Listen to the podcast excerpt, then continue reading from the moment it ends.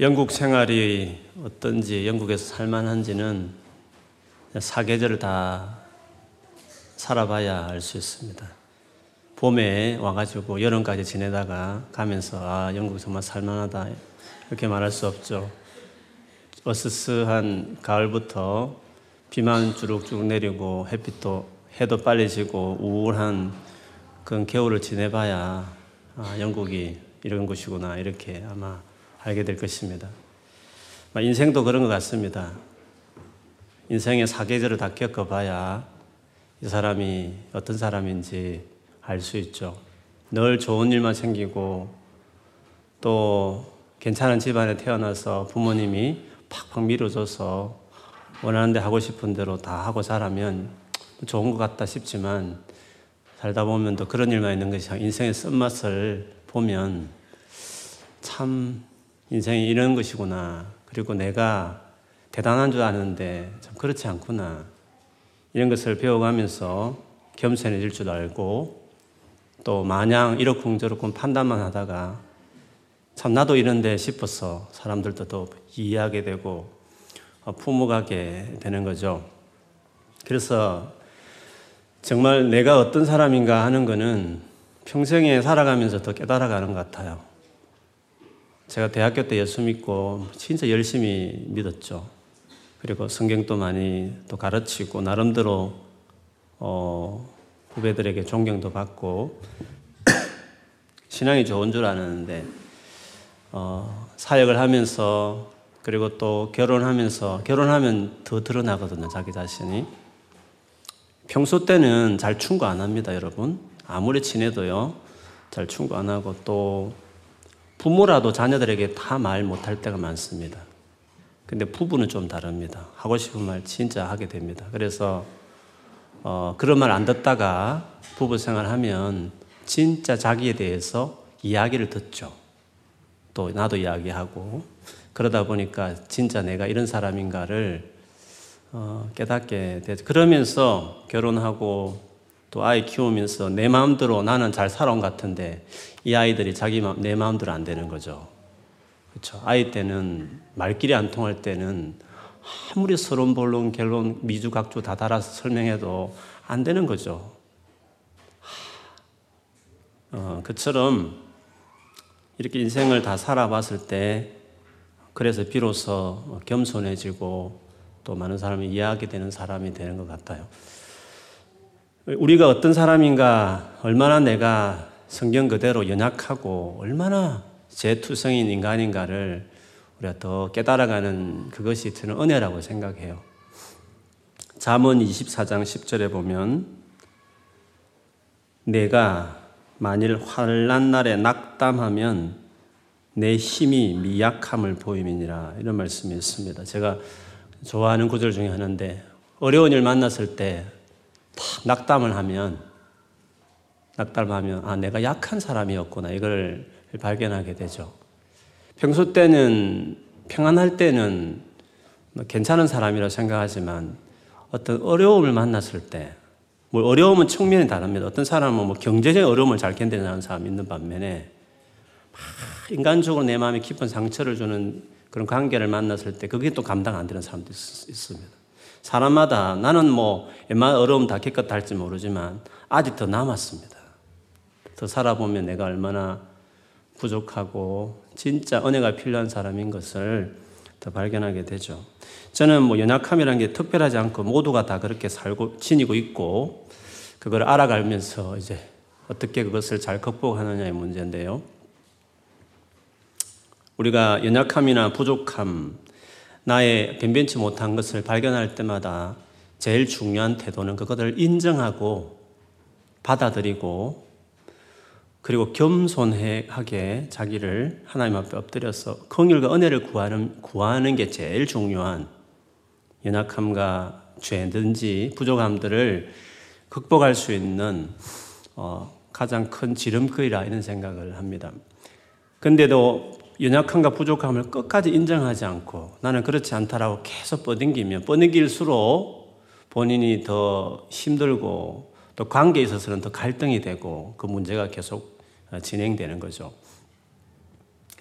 제가 한국에 마지막 사역을 했던 교회 제가 섬겼던 담임 목사님이 성령을 되게 강조하는 분이셨어요. 저는 뭐 평범하게 그 목회하던 사람이고 특별히 CCC 출신이기 때문에 CCC는 대학교 그 기독교 동아리 중에서 가장 딱 미들에 있는 어, 성격을 가지고 있는 단체예요. 성령으로 기울지도 않고 그렇다고 지성으로 가지도 않고 딱 어중간한 단체죠 어떻게 보면 그렇지만 아우릴 수 있는 좋은 장점은 있는 거죠. 그래서 CCG 출신 목회자들이 목회를 잘 하시는 것 같아요. 제가 보니까. 이렇게, 뭐죠? YM이나 혹은 인터콥이나 조이 단체, 이런 단체 이걸 아주 되게 그 성령을 많이 강조해요. 그 반면에 IVF 같이 이렇게 여기는 막 지성인, 뭐 기독교 세계관, 뭐 책 이런 거 읽잖아요. 좀 성격은 다르지만 내비게이트 혹은 UBF 같이 막 성경 암송시키고 성경 공 많이 시키고 이렇게 하는 단체도 있습니다. 거기에는 너무 성경만 공부하고 혹은 막 책 같은 거, 막 지시 이런 것을 또 강조를 많이 하죠. 근데 지시는 중간에 다 끼어가지고 자기 성격 따라 이리 가기도 하고 저리 가기도 하고 이렇게 아우리는 장점이죠. 어쨌든 그렇게 평범하게 그냥 열심히 대학생활 보내고 또 저희 교단이 합동측이니까 보수측이잖아요. 한국에서 장로교정에서 그러니까 성령에 대해서 뭐 성경적으로 많이 듣기도 하고 말하기도 하고 또 관심이 있어서 관련된 책도 많이 읽었지만 실제로 성령에 대해서 이렇게 뭐 체험적으로 이런 것들을 많이 경험할 수 있는 목회가 별로 없었습니다. 제가 사역했던 교회들이 다 그렇게 했죠. 그런데 그 목사님은 진짜 일찍부터 그 경험을 많이 하셔가지고 목회 오랫도록 그 사역을 해오셨어요. 근데 그런 교회 특징이 이제 성경 공부가 별로 없어요. 성도들이 체험 많이 했는데 성경 공부를 너무 또 갈망하는 거예요. 그래서 제가 이제 그 틈을 틈바구니 들어가서 이제 성경 공부를 많이 했죠. 성도들이 막 하고 싶어 했고. 그래서 한 100명 정도를 제가 성경을 가르쳤던 것 같아요.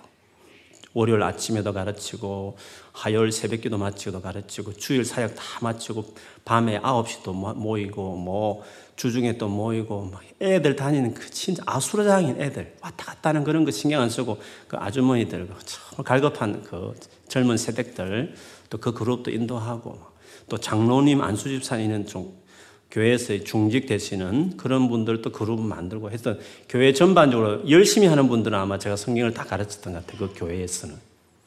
그런데 성령 사역을 오래 하신 목사님 보기에는 제가 이제 성령이 좀 부족한 거죠. 어, 성령 충만하지 성령으로 사역하지 않는 목사로 이제 보여진 거죠. 근데 그게 목사님이 되게 성품이 좋으셔서 대놓고 이렇게 막 하시진 않는데 은연중에 이제 그런 표현들을 자꾸 하셔요. 교육자 회의 때 이제 성경을 가지고 예배를 드리잖아요. 그럼 꼭 그런 성령과 같은 구절을 이야기하면서 이렇게 말씀하시고, 그럼 내 들으라고 하는가 보다 이런 생각이 들기도 하고, 또 근데 결정적인 것은 제가 하던 10개 그룹을 다 다른 사역자에게 넘기라고 그랬어요. 제가 다 하고 있고 다 열심히 하고 있는데 그거를 다른 전도사님이나 다른 목사님들에게 다 넘기라는 거예요.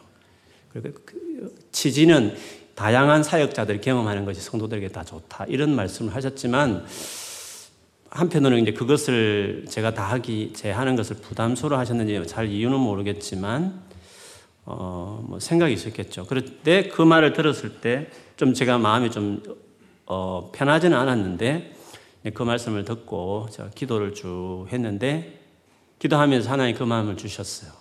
아, 내가 성령에 대해서 사실 경험적으로 이런 게 부족하기 때문에 내가 잘 모르는 사람이다는 생각을 어, 받아들이게 됐어요. 그 고린도전서 12장 1절에 보면 신령한 것에 있어서는 너희가 모르는 자가 되기를 원치 않는다. 이렇게 바울이 하신 말씀이 있거든요. 그러면서 은사를 쭉 이야기해요. 그래서 저는 이론적으로는 뭐 알고 듣고 또 했지만, 아, 이것을 내가 개인적으로 사실은 체험적으로 내가 잘 모르는 사람이다. 그래서 그 말 그대로 신령한 것에 있어서는 나는 무식하다. 이런 것을 제가 인정을 했어요. 기도하면. 주님, 그래요. 저는 무식해요. 저는 정말 무식한 목사예요. 이렇게 인정하고 그때부터 진짜 전심으로 마음을 탁 내려놓고 어, 그거를 배워야 되겠다 이런 생각을 했어요. 쉽게 말하면 그걸 인정했다는 인정하기 전에 그게 어려웠어요.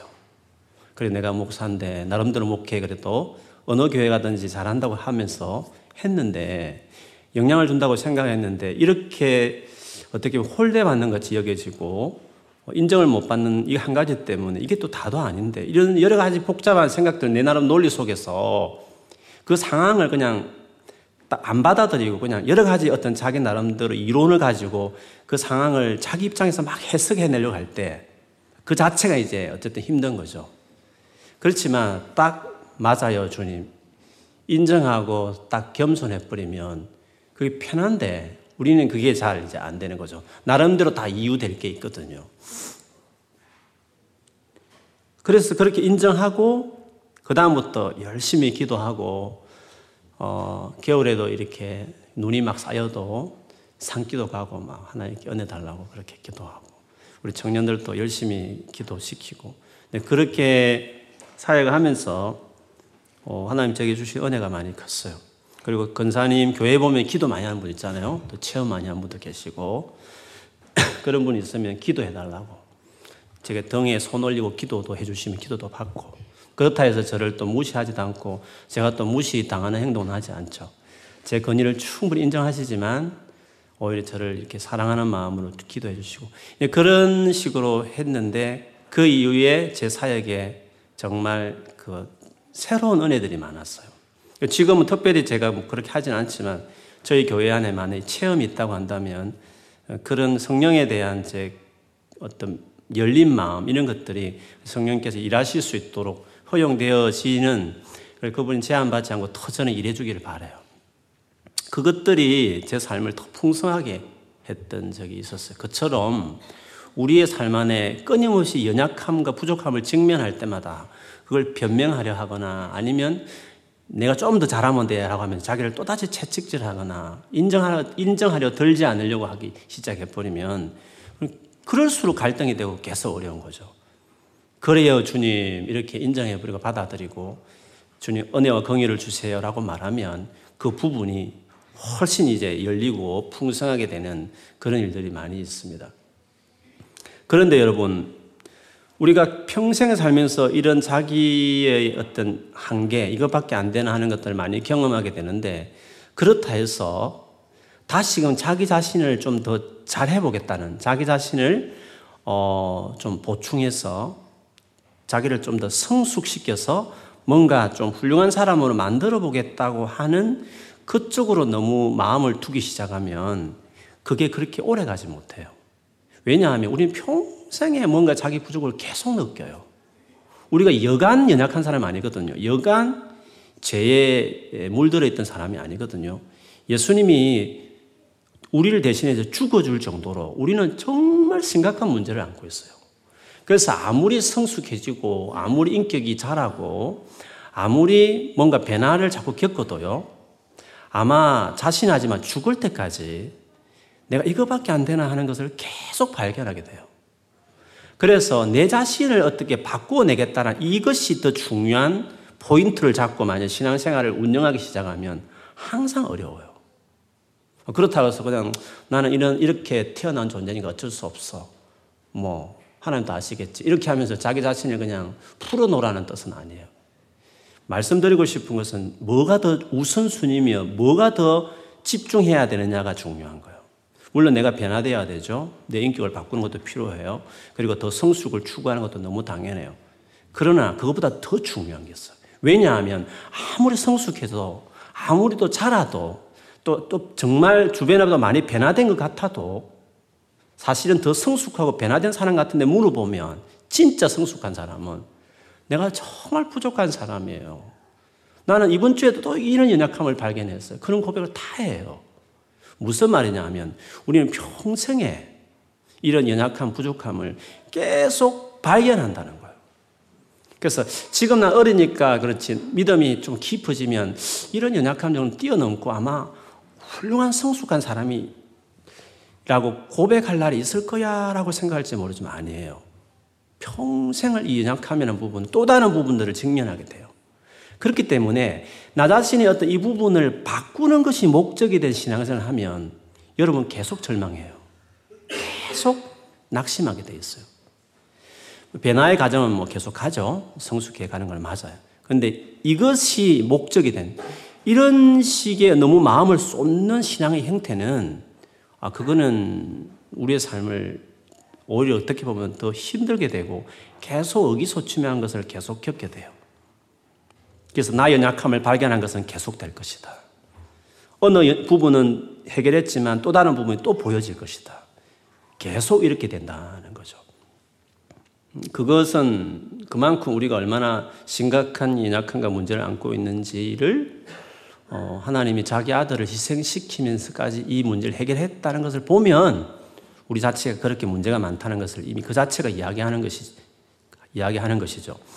신앙생활하면서 계속 그것을 재확인하는 것이 새로운 것을 발견하는 여정을 계속 밟게 되는 거죠. 그래서 오히려 더 겸손해질 수는 있고 더 은혜와 긍휼을 구하는 태도로 깊어갈 뿐이지 내 자신의 자신이 대단하게 아, 문제가 거의 없다 할 정도로 완전한 수준에 이르는 것은 우리가 주님 오실 때까지는 아마 없을 거예요.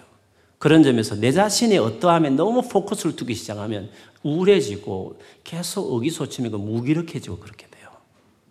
그러면 어떻게 해야 되지? 어, 내 자신을 계속 하나님께 내어드리지만 제일 중요한 이 신앙의 제일 중요한 원리예요. 복음이 우리에게 요구하는 너의 연약함과 죄를 다룰 때 어, 반드시 이렇게 하라고 가르치는 어떻게 보면 어, 그 방식이죠. 그거는 뭐냐면 예수께 집중하는 거예요.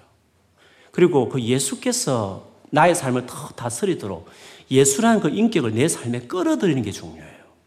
근데 앞에 부분하고 지금 두 번째 말하는 거 차이는 있어요. 앞에는 그냥 예수님이 내게 은혜 주시면 내가 내 자신을 계속 이렇게 바꾸고 개발하겠다는 그 측면이거든요. 근데 개발이 잘 안 된단 말이죠. 된 것 같은데도 또 연약함을 또 발견하는 거예요. 그리고 계속 자기 자신에게 포커스를 두고 자기 자신의 연약함을 뭔가 바꿔보겠다는 그런 측면에서만 계속 집중하다 보면 이게 해결이 안 되는 거예요, 이게. 어떤 때는 잘 되는 것 같다가 어떨 때는 또 이게 나는 왜 이러지? 또 이렇게 무너지나? 이렇게 자꾸 발견하게 되는 것이죠.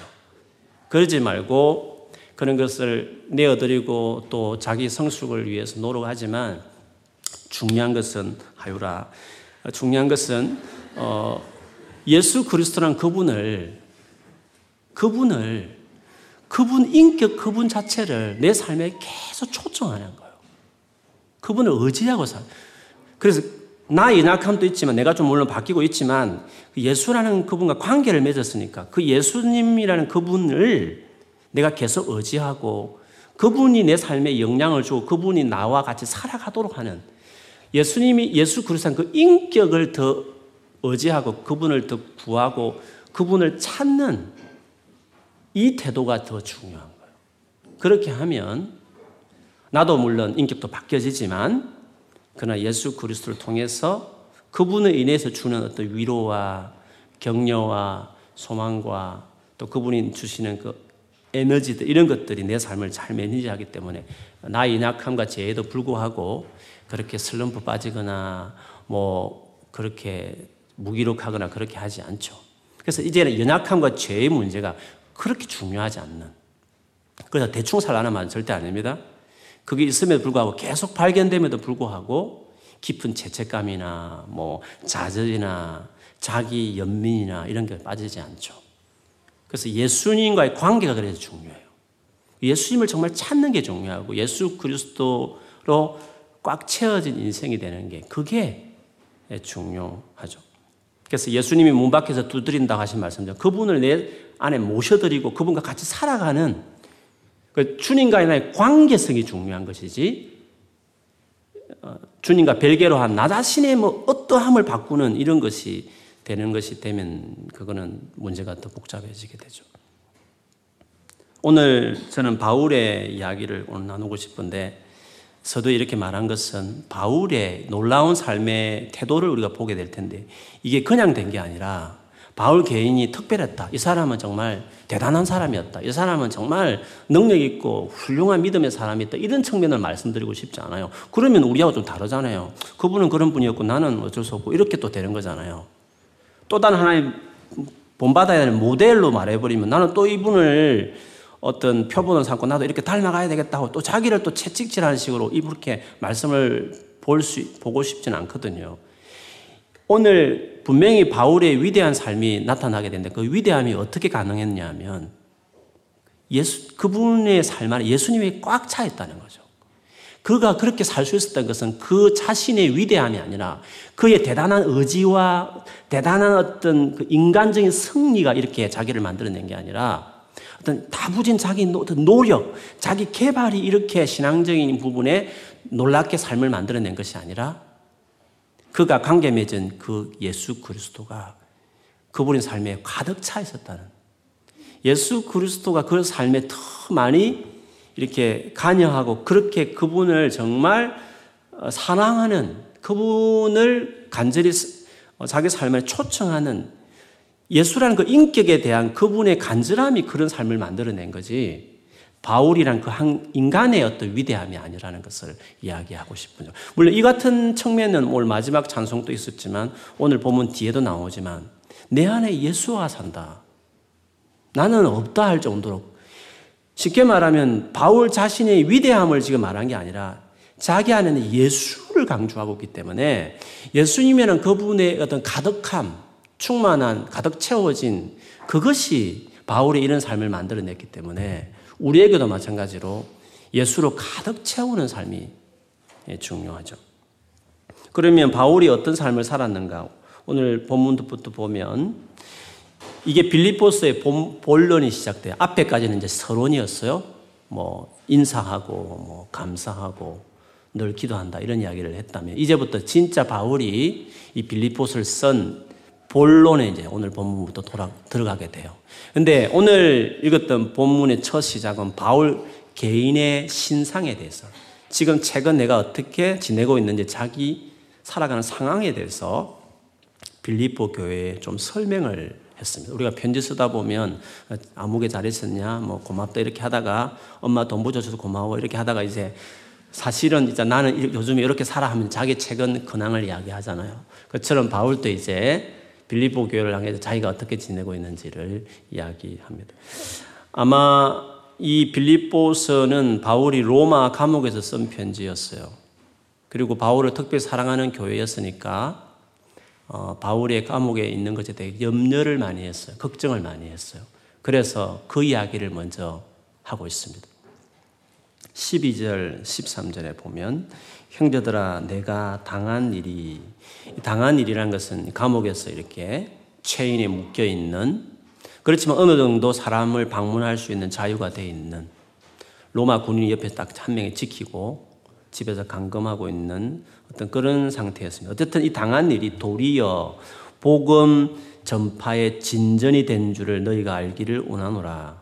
이러므로 나의 매임이 그리스도 안에서 모든 시대 안과 그 밖에 모든 사람에게 나타났으니. 바울이 감옥에 갇혀 있지만 몸은 지금 꼼짝할 수 없이 묶여 있지만 그러나 놀랍게도 복음은 더 진전했다. 그거를 너에게 말해주고 싶다. 이렇게 이야기를 했습니다. 이 진전했다는 것을 원어상에 보면 군인이 전쟁하는 상황에서 승리하여 적진을 향해서 계속 전진하는 의미의 단어를 써요. 그 말은 자기는 몸은 이렇게 갇혀 있지만 복음은 계속 전진했다. 그것을 너에게 먼저 말해주고 싶다. 그렇게 바울이 이야기했습니다. 그 전진의 예를 이제 조금 전에 봤던 12절에 보면 13절에 보면 그리스도 안에서 모든 시대 안과 그 밖의 모든 사람에게 나타났으니 이렇게 말을 했습니다. 이 시위대라는 것은 여러 가지 뭐 의견들이 있지만 가장 주류를 이루는 의견은 황제를 어, 보호하는 특별히 황제 신변을 위해서 어, 주변에서 어, 지키는 건의대 황제 건의대라고 이야기해요. 그 당시 한 3천 명에 한 4천 명 정도 로마에 있었다고 그럽니다. 근데 그 근위대 군인들이 이제 돌아가면서 바울을 시민권자인 바울을 지키면서 이제 어 그를 보초를 썼죠. 바울이 오늘 본문에 보면 모든 시대안과 그 밖의 모든 사람, 그 밖의 모든 사람에게서 그 시대보다 좀 넓은 에어리에 있는 그룹의 사람들일 거예요. 그 사람들 안에 나의 매임이 나타났다는 거죠. 나의 매임이 나타났다 했는데 그리스도 안에서 나타났다 했는데 영어 성경에 뭐 for Christ 그리스도를 위하여 내가 묶여 있다는 내가 그리스도 때문에 이렇게 감금당해 있다는 것을 건의될 사람들이 다 안다는 거죠. 그리고 그 밖에 좀 더 넓은 의미의 왕실에 있는 많은 사람들이 이 바울이라는 사람이 이 시민권자가 왜 이게 로마에 지금 붙들려 왔는지를 알게 됐다는 거죠. 즉 그리스도를 전하다가 이렇게 됐다는 거예요. 바울이 재판할 때마다 뭐 재판하는 그 자리에 자기 변호가 있을 때마다 그 복음을 전하는 기회죠. 내가 왜 이렇게 왔는지 예수님에 대해서 이야기하고 그렇게 이제 복음을 전하는 기회가 됐겠죠. 그리고 늘 한 명이 짝을 지으니까 이제 근위대 어떤 군인이 있으면 이제 친절을 베풀면서 예수님도 전하고 또 로테이션 하면 또 전하고 또 이런 인품과 이런 것들이 다 그 근위대 3차 천명되는 사람들에게 예수, 바울이 어떤 사람인지가 전해지고 알려지고 또 재판할 때마다 그 외의 사람들도 알게 되고 그래서 로마의 가장 핵심부 중심의 심장부인 황실 어, 왕실 그 안에 예수 그리스도를 전파하고 전하는 일들을 그 바울이 하게 됐어요. 했죠. 이거는 그냥 될 수 있는 게 아니죠. 바울이 제수의 몸을 갔으니까 그 왕실 중심에서 이 일을 할 수 있었던 거죠. 그래서 바울이 이런 말을 하는 거죠. 내가 이렇게 매여 있는 것은 내 몸이 이렇게 묶여 있는 것이 복음까지 묶여 있는 게 아니라 오히려 제일 중요한 로마 심장부의 시대, 온 시대안과 그 밖에 많은 사람들에게 내가 그리스도 때문에 이렇게 매여 있는 것이 전파되었다. 복음은 더 확산되었다. 그런 이야기를 했습니다. 바울의 이 부분은 어떻게 보면 제수의 몸이고 묶여 있는 환경으로 봤을 땐 진짜 안 좋은 상황이었지만 바울은 오히려 복음을 전파하는 놀란 일이 있었다는 점에서 너무 걱정하지 마라. 네, 잘 있고 오히려 놀란 일이 있다. 이런 식으로 자기 근황을 첫 번째로 설명을 했습니다. 또 한 가지는 14절부터 사실은 마지막까지 18절까지 내용이지만 내용인데요. 그 중에 14절에 보면 이런 말이 나와요. 형제 중, 저 형제라는 것은 이제 믿는 크리스찬들을 말하겠죠. 같은 형제니까. 형제 중에 다수가 즉 많은 사람이란 말이죠. 많은 사람이 나의 매임으로 말미암아 주 안에서 신뢰함으로 겁 없이 하나님 말씀을 더욱 담대히 전하게 되었느니라 했습니다. 여기서 형제 믿는 사람들은 로마에 있는 크리스찬들이에요. 로마 교회 성도들이죠.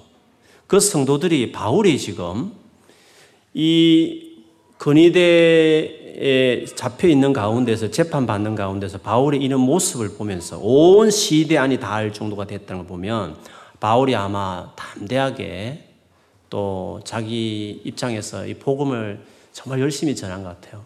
이것이 이제 소문이 퍼져서 로마에 있는 많은 성도들 다수가 바울이 이 모습을 보면서 용기를 얻었어요. 그 주님을 신뢰하기 시작했고 그래서 표현대로 겁 없이 하나님의 말씀을 더욱 담대히 전하게 되었다는 거죠. 이것이 바울에게 있어서 복음이 더 전파된, 더 확산된 좋은 또 다른 한 예다. 이런 말을 했습니다. 용기 있는 한 사람이 나오면 조금 소심한 사람들이 또 용기를 얻듯이 바울의 용기 있는 이 모습이 많은 크리스찬들 로마에 있는 많은 크리스찬들에게 영향을 줘서 그들까지도 같이 복음을 담대히 전파하게 되었다고 말했습니다. 그런데 이 로마에 있는 성도들을 두 부류로 바울은 나누어서 이어서 설명을 합니다. 15절에 보면 어떤 이들은 투기와 분쟁으로 어떤 이들은 착한 뜻으로 그리스도를 전파 하나님. 열심히 로마 성도들 다 같이 겁없이 복음을 전파했는데 어떤 사람들은 투기와 분쟁으로 누구에 대한 투기며 누구에 대한 분쟁입니까? 바울에 대한. 로마 교인들 중에 바울에 대해서 안 좋게 하는 사람, 안 좋게 생각하는 사람이 있었어요. 투기, 질투심, 그리고 다, 바울과 뭔가 이렇게 대립을 세워서 투쟁하듯이 싸우는 어떤 태도로 뭔가 이렇게 복음을 전한 사람이 있었다는 거죠. 반면에 또 어떤 사람은 착한 뜻으로, 좋은 뜻으로 그리스도를 전파했고 16절에 가서는 바울이 복음을 변정하기 위해서 지금 이렇게 감옥에 갇히는 걸 알고 정말 사랑하는 마음으로 바울을 사랑해서 복음을 전하는 부가 있는 반면에 또 다른 이들은 17절에 보면 나의 매임에 괴로움을 더하게 할 줄로 생각하여 순수하지 못하게 다툼으로 그리스도를 전파하나니라. 어떤 사람은 바울을 더 괴롭게 할 목적으로 이 묶여 있는 이 감옥 생활을 더 괴롭게 하기 위해서 바울 개인의 깊은 상처를 안겨줄 그 의도를 가지고 옳지 못한 동기지만 그 동기를 가지고 나름대로 그리스도를 전파하는 부류도 두 부류에 대해서 이렇게 바울이 설명을 합니다. 로마 교회가 어떤 상황이었기에 지금 이런 일이 생겼느냐 하는 거죠. 사실은 사도행전 제일 마지막 장 28장에 보면 바울이 로마로 가거든요. 제수의 몸으로. 그리고 어떤 셋집에 머물면서 그 감금된 채로 거기서 이제 많은 사람들을 만나게 되잖아요. 그래서 바울이 거기서 많은 로마 교인들을 상대해요. 제가 그 부분 읽어드리면 이렇습니다. 28, 사도행전 28장 23절에서 25절까지인데 거기 보면 그들이 날짜를 정하고 그들이라는 것은 로마 교인들을 말해요. 날짜를 정하고 그가 즉 바울이 유숙하는 집에 많이 오니 많이 왔다 그랬어요. 바울이 아침부터 저녁까지 강론하여 강론이라는 것은 하나님의 말씀을 자꾸 가르쳤다는 거죠. 하나님 나라를 정언하고 모세의 율법과 선지자의 말을 가지고 예수에 대하여 권하더라. 그 말을 믿는 사람도 있고 믿지 아니하는 사람도 있어 서로 맞지 아니하여 흩어질 때 바울이 한 말 한 말로 이르되 성령이 선지자 이사야를 통하여 너희 조상들에게 말씀하신 것이 옳도다. 바울의 이 많은 방문한 사람 중에 믿는 사람도 있지만 한편으로는 믿지 않고 거부하는 사람들도 같이 있었다는 것을 두 부류가 있었다는 것을 보여줍니다. 이런 영향이 있었기 때문에 바울에 대 언제나 좋은 쪽만 있는 게 아니라 좋지 않게 생각하는 로마 사람들도 많이 있었어요. 특별히 이분 이 싫어한 사람이 누군지를 확실치 않는데 그냥 추측하기에는 로마에 있는 교회 지도자들이 특별히 바울을 싫어했을 것이다 이런 견해들이 많아요. 바울이 사도로서 유명했고 그리고 와서 이제 복음을 막 전하기 시작하자 로마에 있는 많은 성도들이 바울에 대해서 집중하기 시작하고 바울에 대해서 요즘 말로 은혜도 받고 또 그래서 바울을 따르는 어떤 그 분위기들이 이제 이루어지자 그 전에 이제 로마 그 교회에 그 전에 영향을 주었던 리더들이 이런 것에 대해서 되게 바울을 시기하고 또 마음 상해하고 싫어하는 일들이 생겼던 것 같아요. 그래서 바울이 이제 감옥에 있는 그 틈을 이용해서 이 사람들이 주변에 계속 복음을 전해서 자기 교세, 자기 사람들을 교인들을 많이 확보하기 위해서 아마 그 목적에 의해서 바울이 감옥에 있는 활동하지 못하는 그, 그 점을 이용해서 자기를 의견을 따라가는 추종자들을 하기 위해서 예수를 막 전하는 일들이 있었던 것 같아요. 바울이 이제 그거를 두고 하는 말이죠. 그래서 비록 나쁜 동기로 나를 괴롭힐 목적으로 했지만 저들이 전하는 복음은 그래도 틀린 복음이 아니었기 때문에 예수를 전하는 복음이었기 때문에 바울은 이 사실을 들은 다음에 마음에 상할 수 있지만 그 동기나 그 행동을 보면 마음 상하지만 그러나 예수 그리스도를 전파한다는 그 사실을 보면서 놀랍게도 18절에 보면 그 치료를 하든지 참으로 하나님의 무슨 방도를 하든지 간에 전파되는 것은 그리스도니 이로써 나는 기뻐하고 또한 기뻐하리라. 그렇게 이야기했습니다. 오늘 앞부분은 어떤 상황의 환경적인 어려움이라 한다면 이 두 번째로는 사람 관계에서 받을 수 있는 큰 상처를 받을 수 있는 어떤, 어떤 입장에 있는 거잖아요. 근데 바울은 이 두 가지 다 감사함으로 해결하는 것을 볼 수 있습니다.